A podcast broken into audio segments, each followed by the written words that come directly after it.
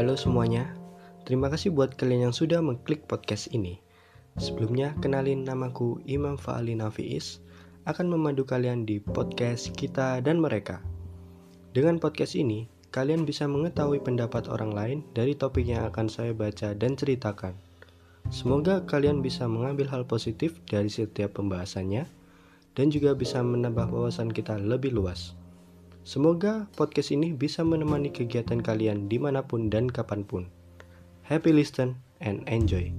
Kita dan mereka podcast.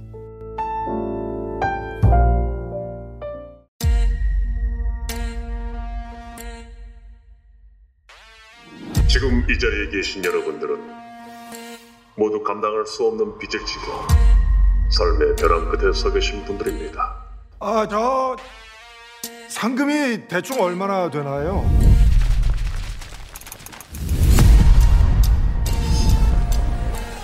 모두에게 공정한 게임을 위해서 개인정보는 사전에 공개할 수 없습니다.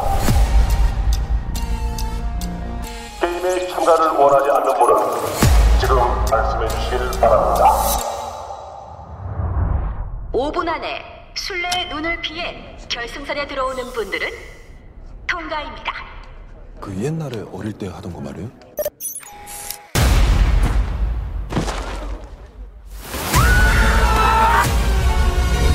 이건 게임일 뿐입니다. 게임의 규칙만 잘 지키면 약속된 상금과 함께 무사히 이곳을 나가실 수 있습니다. 참가자는 게임을 임의로 중단할 수 없다. 게임을 거부하는 참가자는 탈락으로 처리된다.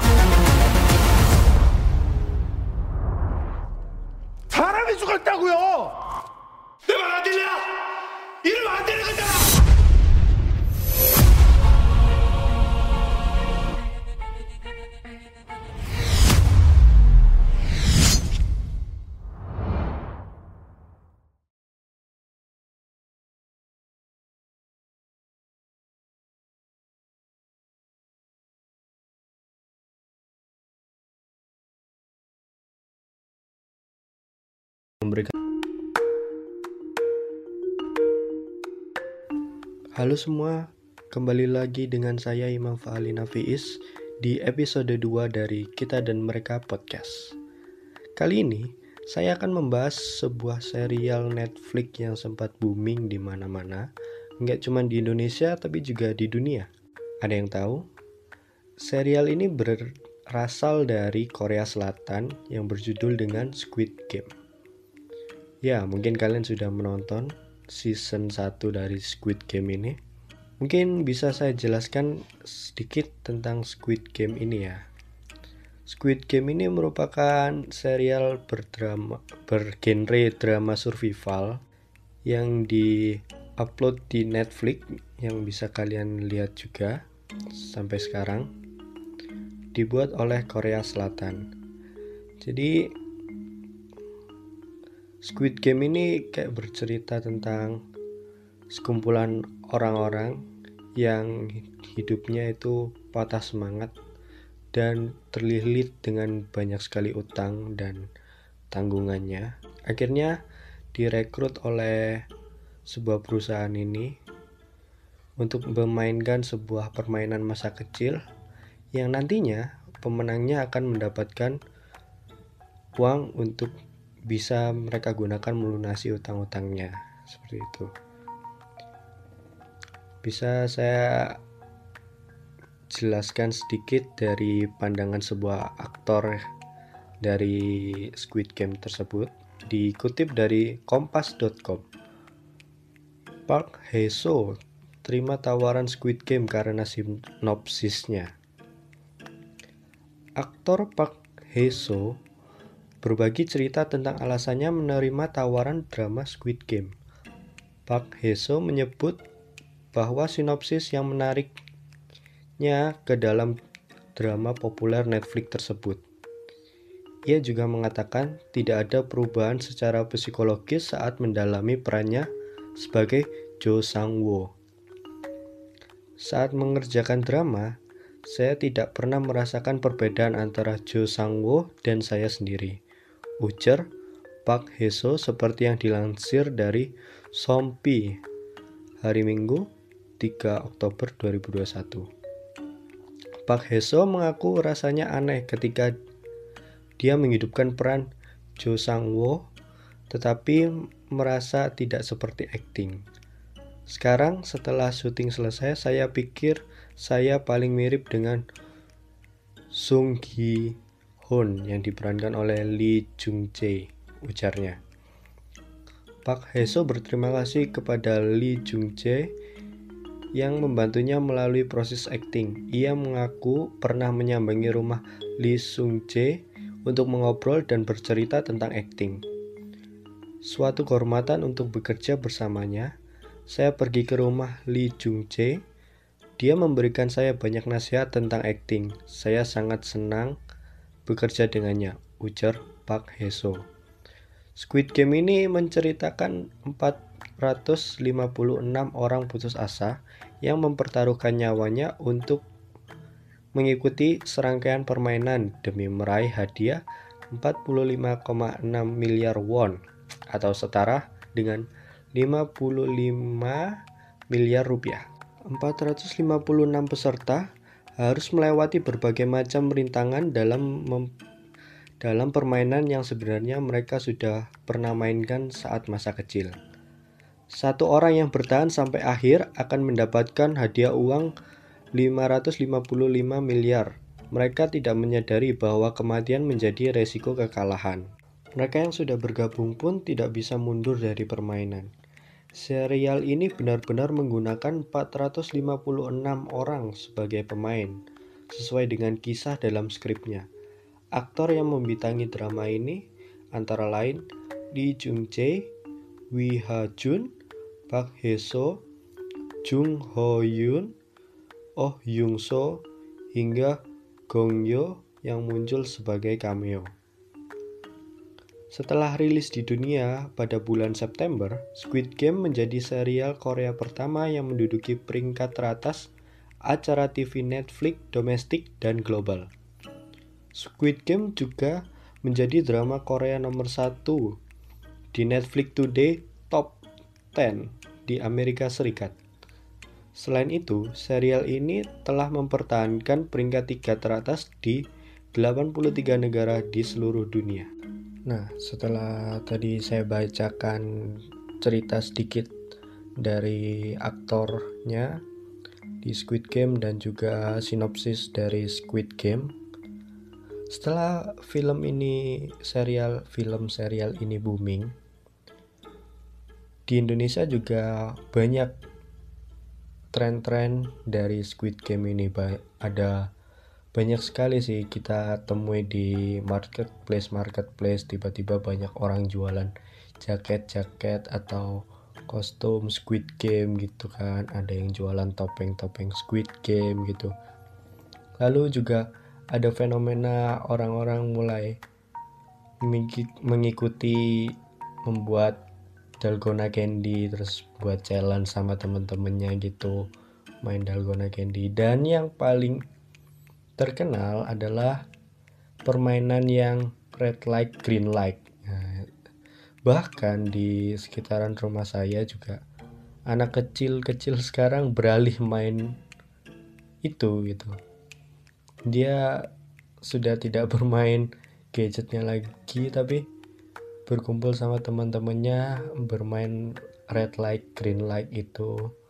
Tapi tentunya dengan versi aman ya maksudnya nggak membunuh gitu kan tapi dengan lirik yang ya seadanya mereka tahu lah nggak bukan lirik aslinya kan sebenarnya yang di filmnya aslinya kan berbeda gitu dengan bahasa Koreanya dari Squid Game yang kental gitu.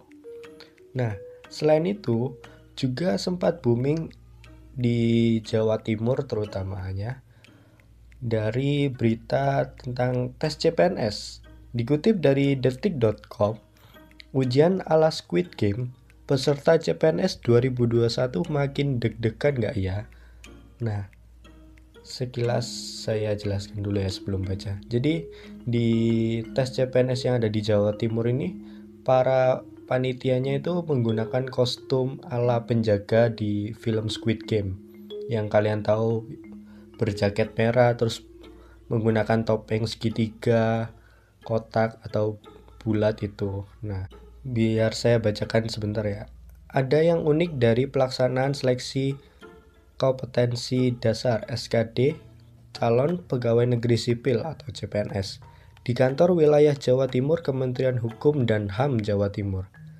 Pada saat pelaksanaan SKD pada hari Rabu 20 Oktober, para panitia menggunakan kostum pink ala soldier Squid Game. Hal tersebut dilakukan untuk mencairkan ketegangan dan mel dalam melaksanakan tes CPNS. Tak hanya menggunakan kostum ala Squid Game, suasana lokasi ujian pun dibuat semirip mungkin Suasana ala Squid Game tersebut memang telah dirasakan para peserta sesi 2 di hari ke-12 setelah memasuki venue di Universitas 17 Agustus Surabaya. Mulanya peserta yang menunggu di ruangan di halaman depan diarahkan untuk menghadap ke Geraha Widya. Setelah itu, sirine pun berbunyi dari dalam Geraha Widya muncul lima pink soldier. Kemunculan pink soldier ala Squid Game tersebut juga diiringi suara latar yang mencekam khas serial Netflix tersebut untuk menghampiri peserta. Mereka juga dilengkapi senjata laras panjang. Peserta CPNS makin deg-degan atau enggak ya? Para peserta tes CPNS yang seharusnya merasa deg-degan justru bersemangat dan memberikan tepuk tangan yang meriah.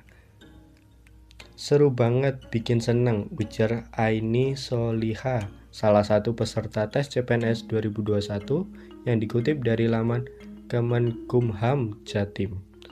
Menurut keterangan Kepala Kanwil Kemenkumham Jatim Krismono, suasana ala Squid Game memang sengaja dilakukan agar menciptakan suasana yang berbeda dalam seleksi CPNS. Kanwil Kemenkumham juga menentukan tema yang berbeda setiap harinya agar tidak monoton. Di hari 12 ini, panitia memilih tema yang sedang tren yaitu Squid Game. Kami ingin membuat peserta lebih rileks dan bahagia, ujar Krismono. Pemilihan tema Squid Game juga tak asal. Menurut Krismono, permainan asal Korea Selatan tersebut juga memiliki kemiripan dengan seleksi CPNS. Menurutnya, peserta harus melewati berbagai macam tantangan dalam permainan. Orang yang bertahan paling akhir akan mendapatkan hadiah. Dalam hal ini, bagi yang sukses akan diangkat menjadi CPNS Kemenkumham, tapi bedanya Squid Game diikuti orang-orang putus asa, putus asa, sedangkan seleksi CPNS diikuti masyarakat yang penuh semangat dan optimis, terang Krismono. Krismono juga menambahkan jika faktor mental juga hal yang dominan dalam mengerjakan soal. Banyak peserta yang tegang sehingga hasilnya kurang memuaskan. Ia berharap dengan adanya tema Squid Game dalam CPNS dapat meminimalisir ketegangan yang ada. Kami harap melalui seleksi ini mendapatkan SDM yang mumpuni secara intelektual dan integritas. Ya, menurutku misalkan aku di posisi kayak gitu ya terus ada sound-sound yang menegangkan yang di film Squid Game saat pesertanya berkumpul gitu kan kayak menurutku ya makin tegang lah ya tapi ya nggak tahu sih. Itu menurutku peserta CPNS ini juga pasti udah siap lah ya dengan segi apa pun dari mental dia juga. Lalu ada juga yang menarik di fenomena Squid Game di Indonesia ini. Salah satunya datang dari sebuah sinetron di SCTV yang berjudul Jendela SMP di beberapa di episode berapa ya saya lupa. Tapi di adalah episode itu mereka dianggap meniru Squid Game. Dianggap meniru Squid Game oleh netizen gitu kan. Karena ada beberapa faktor ada tujuh faktor. Ini saya membaca dari kutipan di suara.com yang pertama sinetron jendela, jendela SMP yang pernah menghiasi layar kaca televisi sejak Juli 2020, baru ini mereka melakukan adegan yang mirip-mirip dengan film Squid Game. Adegannya dianggap meniru mirip dengan Squid Game ya, yang pertama. Lalu yang kedua, ada momen di mana para pemainnya melakukan hal-hal yang mereka sebut dolanan game itu juga dinilai mirip dengan film Squid Game. Lalu secara atribut juga dikatakan mirip. Mereka memakai jaket dan celana training warna biru. Lalu juga terdapat nomor di dada para peserta itu juga dianggap mirip.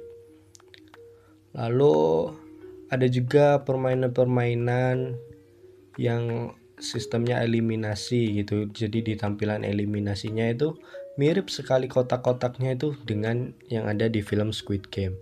Tapi yang membedakan ada beberapa permainan khas dari Indonesia yang dia angkat. Lalu para penjaganya juga menggunakan topeng dan jaket serta membawa senjata mirip seperti di Squid Game juga. Seperti itu sehingga karena film ini film ini apa maksudnya sinetron ini dianggap mirip seperti Squid Game itu menimbulkan kontroversi di masyarakat.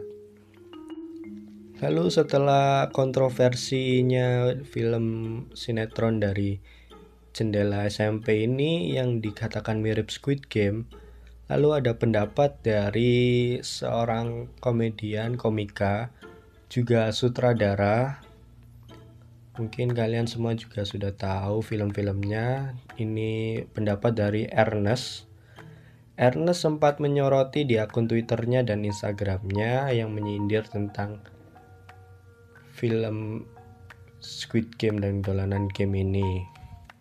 Tapi argumen yang dia lontarkan sempat menjadi geger dan tidak diterima di masyarakat khususnya para remaja.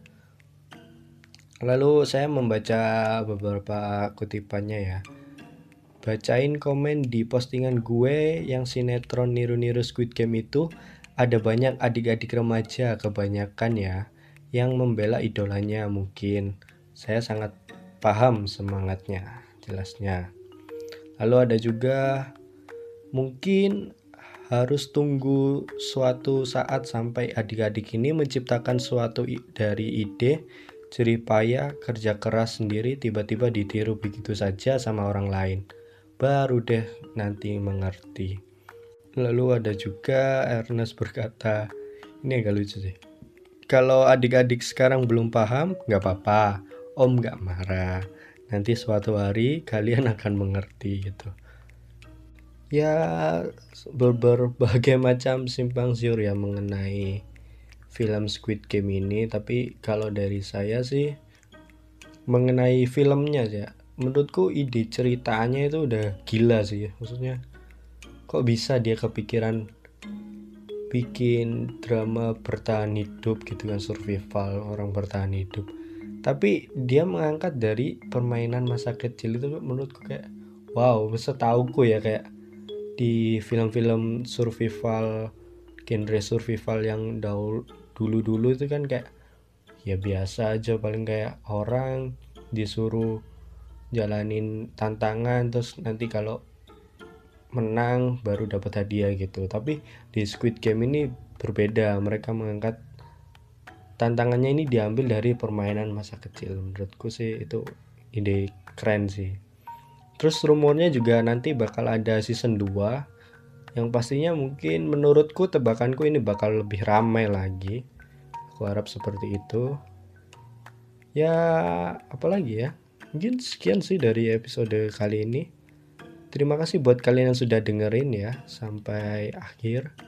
Semoga kalian bisa mengambil hal positif lah yang bisa menjadi buat pelajaran buat kalian semua di episode 2 ini terima kasih semuanya. Bye bye see you lagi di next episode